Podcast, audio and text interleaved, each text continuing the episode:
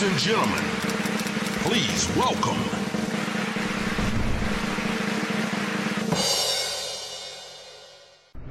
Καλώς όρισες, Αλέκο, στον καναπέ μας. Καλώς σας βρίσκω στον καναπέ, τον πράσινο, τον ωραίο. Χαιρόμαστε πολύ. Πώς είμαστε, τι γίνεται, ετοιμάζεται μια τρομερή δουλειά από ό,τι ξέρουμε για τον Sky. Καταρχάς, είναι μεγάλη χαρά που μπαίνει ε, το κανάλι σε μια τέτοιου είδους παραγωγή και μια σειρά που είναι πρόταση, γιατί πραγματικά φαίνεται ότι η ψυχανάλυση ε, είναι ζητούμενο αυτή την περίοδο. Η σειρά καταπιάνεται με αυτό. Ο βασικός πυρήνας της ψυχανάλυσης ε, σε καλεί να μπει σε μία διαδρομή να κοιτάξεις με έναν μεγεθυντικό φακό την παιδική σου ηλικία. Πώς μεγάλωσες. Μεγάλωσες σε σπίτι που σε αγκαλιάσανε και σε φροντίσανε, θα τα πας καλύτερα στη ζωή. Μεγάλωσες σε σπίτι που πραγματικά δεν υπήρχε αγάπη, θα κουβαλάς κατάλοιπα. Και θα είναι ανεξίτηλες αυτές οι εμπειρίες, οι οποίες είναι πολύ δύσκολο και εδώ αναφέρεται και η ψυχίατρος όπου βασίζεται το βιβλίο το οποίο κάνουμε σειρά, είναι πολύ δύσκολο κανείς να αλλάξει τις καταβολές της παιδικής ηλικίας. Σχεδόν ακατόρθωτο. Εσύ έχεις κάνει ψυχανάλυση; Όχι. Έχω κάνει κάτι άλλο στην πράξη. Επειδή υπήρχε μέλος της οικογένειας που πήγαινε πολύ συχνά στο γιατρό, στον ψυχίατρο, και εγώ ακολουθούσα από πολύ μικρός, έχω παρακολουθήσει. Αλλά για θέματα που αφορούσαν άλλον και όχι εμένα. Ήσουν παρόν. Ναι. Αυτό γίνεται. Έχει, γενικά. έχεις μιλήσει, έχεις μιλήσει ανοιχτά, μιλάς για τη μητέρα σου νομίζω. Ε, Ναι, έχεις ναι, μιλήσει ναι, ανοιχτά ναι. γι' αυτό και είναι σημαντικό να... Γίνεται όταν είσαι παιδί μιας μητέρας που πηγαίνει ας πούμε, στο γιατρό, μπορείς να είσαι μέσα στο γιατρό. Πώς είναι να μεγαλώνεις με έναν άνθρωπο που μπορεί να βασανίζεται από κάτι τέτοιο; Καταρχάς, σε προσωπικό επίπεδο οριμάζει πάρα πολύ γρήγορα. Άλλα παιδιά, όταν εγώ ήμουν 8 και 10 χρονών, πηγαίναν και τρέχανε στις σαλάνε και αργότερα στις καφετέρειε και εγώ έπρεπε, ας πούμε, ξέρεις, να είμαι στήριγμα σε κάτι το οποίο φυσικά το έκανα με μεγάλη αγάπη, αλλά σε κάνει να οριμάζεις γρήγορα γιατί βλέπεις τα δύσκολα σε πολύ πρώιμη ηλικία. Τώρα, για τον άλλο, τον παθόντα, είναι η χέρι βοηθείας. Γιατί πρέπει να βλέπουμε και τι ανάγκη έχει ο άλλος. Και πώς γίνεται, ενώ δεν έκανες ψυχανάλυση, είναι εντυπωσιακό δηλαδή, να είσαι τόσο συνειδητοποιημένος και τόσο Όντως, μοιάζεις, ε, πολύ ισορροπημένος. Πώς γίνεται αυτό; Εμένα μου έκανε δυστυχώς ή ευτυχώς μεγάλο καλό αυτή την παιδική μου ηλικία. Ερχόμουν κοντά με αυτά τα θέματα της ψυχής. Ναι. Οπότε με βοήθησε αυτό. Επίσης, Σε εκπαίδευσε, ας πούμε, ναι, με έναν σε τρόπο. ένα κάποιο βαθμό βεβαίως. Και ήταν και ένας βασικός λόγος που μετά και εγώ και εσείς αντιλαμβάνομαι ότι μπλεχτήκαμε με την υποκριτική, ε, γιατί κάτι μας ταλανίζει. Δεν ξεκίνησες με στόχο να γίνεις ηθοποιός. Δεν ήσουν ένα παιδί που από μικρός έλεγες Εγώ θα γίνω ηθοποιός, σωστά; Δεν ήμουνα, όχι. Επειδή οι συνθήκες ήταν δύσκολες, έπρεπε να επιβιώσω, να κάνω δουλειές διάφορες. Διάφορες. Από 13 χρονών δούλευα στην οικοδομή με τον πατέρα μου. Όταν λες οι συνθήκες ήταν δύσκολες, εννοείς και οικονομικά. Βεβαίως. Μεγάλωσα σε πολύ φτωχή οικογένεια. Ο πατέρας μου ήταν σοβατζή εργάτης, η μητέρα μου ήταν ράφτρα. Δηλαδή οι άνθρωποι δεν είχαν. Μεγάλωσα σε ένα σπίτι 40 τετραγωνικά και εγώ μεγάλωσα στην κουζίνα. Δεν είχα δωμάτιο ποτέ, δεν διάβασα ποτέ σε ένα δωμάτιο ήσυχο μόνος μου. Πώς σε διαμορφώνει, ενώ Σε διαμορφώνει. Κάθε τι που ζει σε διαμορφώνει. Υπάρχουν πάρα πολλοί ηθοποιοί οι οποίοι έχουν μεγαλώσει Ναι. στην πλέμπα. Και αυτή η ανάγκη τους να εκφράσουν αυτό το βίωμα τους έκανε ηθοποιούς. Δεν νομίζω ότι αν είσαι ένας άνθρωπος του σαλονιού και τα έχεις όλα δίπλα σου, μια καλή οικογένεια η οποία θα σε στηρίξει και θα βγει ένα ακαδημαϊκό παιδί, ότι σαν και καλά θα γίνεις ο καλύτερος ηθοποιός. Μπορείς να γίνεις και έτσι, προς Θεού. Λοιπόν, αλλά από κάθε κοινωνική τάξη υπάρχουν κάποιοι άνθρωποι που κάτι θέλουν να πούν και ψάχνονται για να το πούν. Εγώ δεν ήθελα σαν και καλά να γίνω ηθοποιός. Όχι. Ε, βιοποριζόμουν και επανέρχομαι σε όποιες δουλειές έκανα και ζούσα το σήμερα. Και έτσι έπρεπε να κάνω. Γιατί δεν ξέρω αν είχα λεφτά για το αύριο, ούτε μπορούσα να κάνω σπουδές, ούτε Άρα η αναγκαστικά. επιβίωση ήταν- Ναι. Ε, βιοπαλαιστής ήμουνα. Λοιπόν, επειδή δεν έχω σπουδάσει και είμαι αυτοδίδακτος, πολλές φορές, παιδιά, στη σκηνή, ιδίως στις αρχές, ένιωθα ότι είμαι αγκούρι, ότι εκτίθεμαι, ότι να ανοίξει η γη να με καταπιεί, αλλά καθόμουν εκεί για να μάθω από τους συναδέλφους με τους οποίους έπαιζα. νιώθεις ότι έγινες καλύτερος άνθρωπος μέσα από, τη, από την ενασχόλησή σου με το, με το θέατρο και με όλο αυτό το κομμάτι; Ναι, ναι, πραγματικά. Τολμούσα να εκτεθώ με τα λάθη μου, γνωρίζοντας τα λάθη μου. Δεν είχα την πολυτέλεια των τεσσάρων ετών σπουδή σε μια σχολή για να διορθώσω πράγματα. Οπότε αυτή η εκπαίδευση να συνεπάρχω με τον άλλο μου σκοτεινό εαυτό, κατάφερα πραγματικά να μάθω πολλά πράγματα για μένα και να βελτιώσω τον εαυτό μου σε πολλούς, σε πολλούς τομείς. Υπάρχουν έτσι κάποια στοιχεία που τα υπογράμμισες μέσα από αυτή τη δοκιμασία; Ναι. αυτομαστιγώνομαι. Πολλές φορές είμαι πολύ κακός κριτής του εαυτού μου, ο πιο σκληρός. Και αυτό με ρίχνει και με καταβάλει ψυχολογικά. Οπότε μετά μπορεί να με εμποδίσει να συνεχίσω παραπέρα. Αυτό το βελτίωσα πολύ. Δηλαδή, πιτσιρικάς με είχε βάλει η μάνα μου να μάθω drums και πήγα στη σχολή και επειδή στο δεύτερο μάθημα δεν μπορούσα να παίξω σωστά, έβαλα τα κλάματα και παράτησα τη σχολή. Μου λένε, Μα είναι δυνατόν. Δύο μαθήματα έκανες. Όχι, εγώ νόμιζα ότι πρέπει να είμαι εκεί. Ξέρεις, ο τέλειος τζαζίστας. Δεν γίνεται αυτό το πράγμα. Λοιπόν, οι άνθρωποι εγκλωβιζόμαστε σε αυτό που λέγεται φόβος, δηλιάζουμε και μετά δεν μπορούμε να κάνουμε πράγματα. Είναι πολύ σημαντικό. Οι δίλοι πεθαίνουν, γράφει ο ρόλος μου, αυτός που λέμε στη σειρά, ε, πεθαίνουν πολλές φορές πριν πεθάνουν. Υπάρχει κάποια στιγμή που να θυμάσαι που έκανες πίσω σε κάτι... Με τη δουλειά ευτυχώς είμαι σκύλος. Ακόμα και σε πολύ δύσκολες συνθήκες που άλλος θα έφευγε, κάθισα γιατί δεν μου αρέσει να φεύγω. Δεν μου αρέσει η ήττα στη δουλειά και είμαι και πολύ υπεύθυνος απέναντι στο σύνολο ότι δεν θέλω να κρεμάω μια δουλειά και κάθομαι και ταλαιπωρούμε και μερικές φορές τολμώ να βγω και να είμαι και μέτριος ή να είμαι και κακός αλλά δεν παρατάω τη δουλειά. Έχεις αισθανθεί δηλαδή όταν έχει ολοκληρωθεί η πρόβα και είναι να βγει παράσταση ότι όχι τώρα εγώ σε αυτό το ρόλο δεν είμαι καλός, αλλά. Ναι, βεβαίως. Μα αν δεν σας έχει συμβεί, εύχομαι να σας συμβεί γιατί είναι καλό αυτό, έτσι. Γιώνει τον άνθρωπο. Πώς βγαίνεις; Εμένα μου Πολύ συμβεί. δύσκολα. Πάρα πολύ δύσκολα. Εγώ είμαι Σαλονικιό. Λοιπόν, έχω ένα φιλαράκι που δεν έχει καμία σχέση με τις τέχνες και έχει πολύ μεγάλο ενδιαφέρον. Γιατί κάποια στιγμή πίναμε ένα καφέ και μου λέει: Ελά, ρε μάγκα τώρα, σιγά τώρα κι εσείς τώρα. Δεν χτίζετε και την Ακρόπολη, χαλαρώστε. Είχε πολύ μεγάλο Το δίκιο. έκανε όλο. βέβαια. Ήταν τέλεια αυτή η κουβέντα. Η αφετηρία σου δεν ήταν με τις ευνοϊκότερες συνθήκες. Έκανες μια διαδρομή η οποία είναι πολύ πετυχημένη. Έγινες πάρα πολύ γνωστός, έγινες πάρα πολύ περιζήτητο. Δεν την άκουσες ποτέ. Όχι, γιατί δεν έγινα ούτε τόσο γνωστός ούτε τόσο περιζήτητος όσο θα ήθελα. Α, Είμαι ανικανοποιητός. περιμένω να χτυπήσει το τηλέφωνο πιο συχνά. περιμένω να με φωνάξει σε δουλειές που εγώ ελπίζω, αλλά δεν με φωνάζουν. Ευτυχώς είμαι κι εγώ ένας κοινός άνθρωπος. Οπότε δεν την άκουσα. Κάτι άλλο που εμένα με κράτησε γιωμένο, αν θέλεις, ήταν πολλά ταξίδια στον τρίτο κόσμο. Έχω ταξιδέψει πολύ στην Αφρική. Και έχω δει ό,τι έχουμε δει στα ντοκιμαντέρ για τη μεγαλύτερη φτώχεια, πείνα και δίψα στον πλανήτη, πολύ κοντά μου. Αυτός σε ισορροπεί, ε; Πολύ. Όταν το 95 πριν κάνουμε πρεμιέρα στην Ελεύθερη Κατάδυση, γυρνάω από την Κένια και την Τανζανία και έχει βρεθεί στα σύνορα της Σομαλίας μάνα που μου έχει δώσει το παιδί της τριών μηνών και μου λέει πάρ' το, take it, is going to die. Ε, δεν την ψωνίζεις μετά. Ε, λοιπόν, τι να την ψωνίσει τώρα; Είναι μια μαμά 20 χρονών, σου δίνει το παιδί της και μου λέει σώσε το.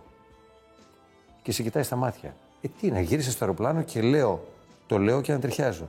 Λέω στον κολλητό μου, κάποια στιγμή με πιάνει ένα χαμόγελο και μου λέει τι χαμογελάς; Του λέω αν ακούσω ποτέ στην Ελλάδα την έννοια και τη λέξη κρίση, υπάρχει μια μερίδα του ελληνικού λαού που πραγματικά δυσκολεύεται και περνάει. Αλλά κα- πα- πάντα ο Έλληνας θα έχει κάποιον να χτυπήσει μια πόρτα και να φάει κάτι. Εκεί τα πράγματα είναι αδιαπραγμάτευτα. Και όσο περνάει ο καιρός και η κλιματική αλλαγή θα επιφέρει τα μέγιστα χείριστα στην Αφρική, που θα έχουμε ένα τεράστιο μεταναστευτικό κύμα, τότε θα καταλάβουμε και εμείς εδώ τι σημαίνει φτώχεια πείνα. Οπότε γιώθηκα αρκετά Πολύ. νωρίς. Η έπαρση έφυγε, δεν ήταν στην πλάτη μου. Αυτά τα ταξίδια τα έκανες από δικό σου προσωπικό ενδιαφέρον; Πώς δηλαδή έκανες αυτές τις διαδρομές; Περάσαμε και μεγαλώσαμε σε μια εποχή που πραγματικά η διασκέδαση ήταν επιτακτική ανάγκη, ήταν στην καθημερινή μας διάταξη. Λοιπόν, οπότε μέσα από τις μουσικές επιρροές, εγώ αγάπησα πολύ τους αφρικανικούς ήχους. Λόγω αυτού ταξίδεψα. Έχω φύγει από εδώ και έχω πάει στη Νέα Υόρκη να ακούσω live jazz και έχω γυρίσει. Χωρίς να έχω χρήματα. Ό,τι χρήματα είχα έπρεπε να μπουν σε αυτά. Έχω πάει στη Τζαμάικα, πιτσιρικάς, με ό,τι χρήματα είχα μετά το στρατό και επειδή δεν είχα βίζα, δεν με βάλανε μέσα και έχω επιστρέψει πίσω. Ίσα να πάω να ακούσω τη χώρα του Μπομπ Μάρλι. Δηλαδή ήμουνα τόσο άρρωστος με τη μουσική που πήγαινα στην κεντρική Αφρική, έχω πάει στο Μάλι και έχω ταξιδέψει ένα μήνα στο Μάλι γιατί άκουγα ακατάπαυστα τους Μαλινέζους. Λοιπόν, λόγω αυτού βρισκόμουν εκεί. Λόγω της μουσικής μου αγάπης. Και μετά ζούσα τις κοινωνίες και τα προβλήματά τους. Και μετά γινόμουν πιο όριμος άνθρωπος. Και έρχομουν εδώ και έλεγα, και ακόμα λέω, όταν παρατηρείς τη ζούγκλα και βλέπεις την αναρχία και βλέπεις πώς υπάρχουν τα ζώα μεταξύ τους και πώς τρώγονται μεταξύ τους, καταλαβαίνεις ότι και ο άνθρωπος είναι μέρος αυτής της φύσης. Άρα ακόμα και αυτό που γίνεται τώρα στην Ουκρανία, μας αρέσει ή όχι, είναι στην, ε, ε, στην αφήσιμη δυσυπόστατη φύση μας. Η βία είναι έμφυτη στον άνθρωπο. Καθόλου αρεστό, αλλά δεν θα σταματήσει ποτέ ο άνθρωπος να πολεμάει και να σκοτώνει ο ένας τον άλλον. Δεν το κατάφερε. Δεν το καταφέραμε το 2022. Να. Και Ναι, είμαστε μπαίνει βέβαια και εν ένα- ζωή κάτι εκατομμύρια χρόνια. Ναι. Δεν το καταφέραμε. Είναι κινητήρια δύναμη να γνωρίζεις ότι είσαι το καλό και το κακό. Ότι είσαι η μέλισσα και η μύγα. Έτσι, η μία θα πάει στο μέλι, η άλλη θα πάει... στο- Αυτός είναι ο άνθρωπος. Μίλησες πριν για μέρες διασκέδασης, να το πούμε έτσι. Χρόνια, μη σου πω. Ναι, Δεκαετίες. Ενώ της, ε, την- την εποχή αυτή. Μίλησέ μας λίγο για, για, για αυτή την εποχή. Εμείς ζήσαμε τα, την καλή δεκαετία του 80. Μετά από το 80 τα πράγματα μπήκαν στο χρηματιστήριο και άρχισε και χάνεται η μπάλα και μας πιάσανε κορόιδα όλους. Τη δεκαετία του 80 περνάγαμε καλά. Ε, δεν μας πολύ ένοιαζε, ήμασταν και πιτσιρικάδες τι θα γίνει αύριο. Μας ενδιαφέρε το σήμερα και ήταν και όλος ο ξένος κόσμος που ερχόταν στην Ελλάδα ε, στο ίδιο μήκος κύματος. Τι υπήρχε τότε που έχει χαθεί όλος διόλου τώρα; Αθωότητα, χαρά, τρέλα, αλητία. Πολύ περισσότερο από ό,τι τώρα. Φλερτ. Φλερ, Φαντάζομαι. δεν υπήρχε το AIDS. Εσύ επίσης, τώρα που το σκέφτομαι και μιας και έχουμε γυρίσει λίγο το χρόνο πίσω, έζησες και τις καλές εποχές αυτής της χώρας. Δηλαδή, εκεί στα 90s που γινόταν ένα πάρτι. Εμένα μου, μου άρεσε πιο πολύ η δεκαετία του 80 που ήταν πιο ειλικρινής, καθαρή και αυθόρμητη. Η δεκαετία του 90 με το που είδα ένα χρήμα να μπαίνει μέσα σε μια χώρα που δεν είχε τη δυνατότητα. Γιατί είμαστε μια μη παραγωγική χώρα. Να ξεπληρώσει όλο αυτό το χρέος, περίμενα πρώιμα πότε θα έρθει ο λογαριασμός. Το καταλάβαινα, το ένιωθα. Έλεγαν είναι δυνατόν, από πού όλα αυτά τα καγέν, ποιοι είμαστε. Και πότε θα έρθει ο Έλληνας να δώσει αυτά τα χρήματα Το πίσω. λογαριασμό. Όλοι το βλέπαμε ότι οι Έλληνες είχαν χρήματα Ξαφνικά- τα οποία δεν έχουν δουλέψει. Και τα τρώγανε ασίδωτα γιατί δεν τα, δεν τα δουλέψαν, δεν ματώσαν τα χεράκια τους για να τα βγάλουν. Λοιπόν, ε, οπότε καταλάβαινα ότι κάποτε και πολύ σύντομα θα έρθει η στραβή. Και ήρθε η στραβή και σαν τέσσερα μνημόνια. Είχες προετοιμαστεί εσύ καθόλου για αυτή την οικονομική κρίση, ενώ ατομικά; Ε, λίγο πολύ μαζεμένο. ναι, έκανα μια εκφρασή έτσι εδώ. Δηλαδή, ε, επει- επειδή μεγάλωσα να μην έχω χρήματα στην τσέπη, όταν είχα κάποια χρήματα δεν συμπεριφέρθηκα ανάλογα. Μαζί με άλλους δύο φίλους πήραμε την απόφαση τη στιγμή που κανείς δεν το έκανε ή λίγοι το κάνανε, εμείς να επενδύσουμε και να κάνουμε το Φάουστ, έναν πολυχώρο τέχνης που έχουμε στο κέντρο της Αθήνας. Έναν υπέροχο χώρο, έτσι. Έχουμε Ευχαριστώ. περάσει όλοι από το ναι, Φάουστ. ναι, ναι, ναι. Χαίρομαι. λοιπόν, οπότε το 2010 εμείς είπαμε ότι έχουμε και δεν έχουμε, θα τα ρίξουμε εκεί και θα κάνουμε το, το γούστο μας. Και ας πάει να καταστραφεί η χώρα. Ήταν κρίση Ήταν- βέβαια το Το 10, 10, έτσι. βέβαια. Με το που ξεκίναγε η κρίση Ναι. και οι περισσότεροι βγάζαν τα χρήματα στο εξωτερικό για να τα σώσουν. Ναι. Έτσι. Ε, εμείς είπαμε θα κάνουμε αυτό Να που ανοίξουμε πραγματικά- τον πάρη. Ναι. Και οικονομικά ξέραμε ότι θα πρέπει να έρχονται βάρκα νερά, αλλά τουλάχιστον θα κάνουμε το... αυτό που πρέπει να κάνουμε. Καλά έχει πάει πάντως αυτό. Ναι. Πολύ καλά έχει πάει. Θέλω να όλα πω. καλά. Πραγματικά είναι από τα πολύ ξεχωριστά. Κοίταξε, όποτε μπλέκεις μέρη. με τις τέχνες, αν δεν είσαι επιχορηγούμενος, δεν μπορείς να τη βγάλεις. Έρχεσαι βάρκα νερά. Δεν βγάζεις λεφτά. Σκεφτήκατε ποτέ να μ, το αφήσετε, να κλείσει, ας πούμε. Ότι. Σε, περίοδ, σε περιόδους ε, που, που, που ζοριστήκαμε πολύ, πέρασε και αυτό από το μυαλό μας. Σαφέστατα. Έχεις μια σύνδεση, αισθάνομαι από ότι όλη την ε, κουβέντα μας, ε, μια ιδιαίτερη σύνδεση με τη μουσική. Νιώθω ότι είναι μεγάλο κεφάλαιο της ζωής σου και με έναν τρόπο δεν το είχα στο μυαλό μου τόσο. Δεν ξέρω γιατί. Όταν πήγα στη Μύκονο Πιτσιρικάς δεν είχα χρήματα και δουλεύω λάτζα στο Κατρίν, ένα πολύ καλό εστιατόριο. Να το ξέρω. Και επειδή ήμουν πολύ μουσικόφιλος, με το που τελειώναμε, βάφαμε τα μάτια, τραβάγαμε τρεις παραμάνες, βάζαμε το μαλλί έτσι και καρφωνόμασταν ε, μετά από το εστιατόριο. Μετά υπήρχε το ντύσιμο, δηλαδή. Ναι. Γινότανε make-over. Πρώτα για- η λάτζα, σηκωμένα τα μανίκια, 50 βαθμούς μέσα στα καζάνια και με το που τελείωνε μετά η κρέματε. λάτζα, make-up, αλλαγή. Γκζτ. Λοιπόν, και πηγαίναμε στο κλαμπ.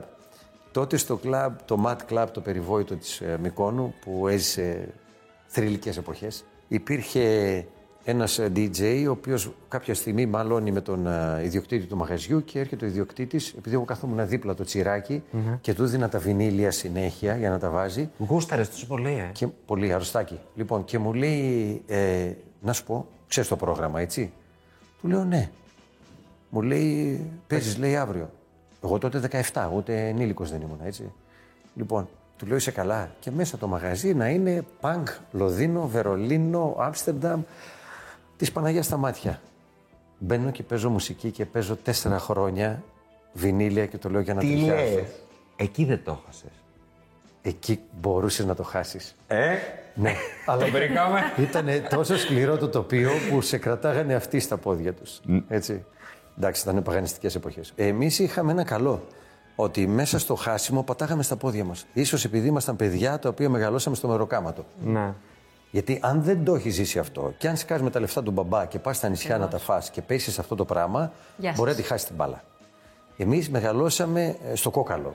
Από τη στιγμή που μεγαλώσαμε στο κόκαλο, έτσι. Ήτανε μία και μία μάλλον. Ναι, έτσι. Όταν Μία το κουβαλάς την χάνεις, μία το τενεκέ- νομίζεις. όταν κουβαλάς την τενεκέ από λάσπη στον νόμο, αυτά μετά σου φαίνονται διαχειρίσιμα. Πέρσι, με γεμάτη την επίδαυρο, με συγκίνηση αγκαλιαζόμαστε στο τέλος. Εγώ, ο Στάγκογλου, ο, ο Ιωάννης ο Παπαζήσης και ο Άρης ο Μπινιάρης και οι τέσσερις και λέμε ότι είμαστε τρία παιδιά οικοδόμων, γιατί και εγώ και ο Στάγκογλου και ο Παπαζήσης είμαστε παιδιά οικοδόμων. Και οι τρεις έχουμε δουλέψει οικοδομή και οι τρεις έχουμε ξεκινήσει από εκεί και μετά προέκυψε- προέκυψε η υποκριτική.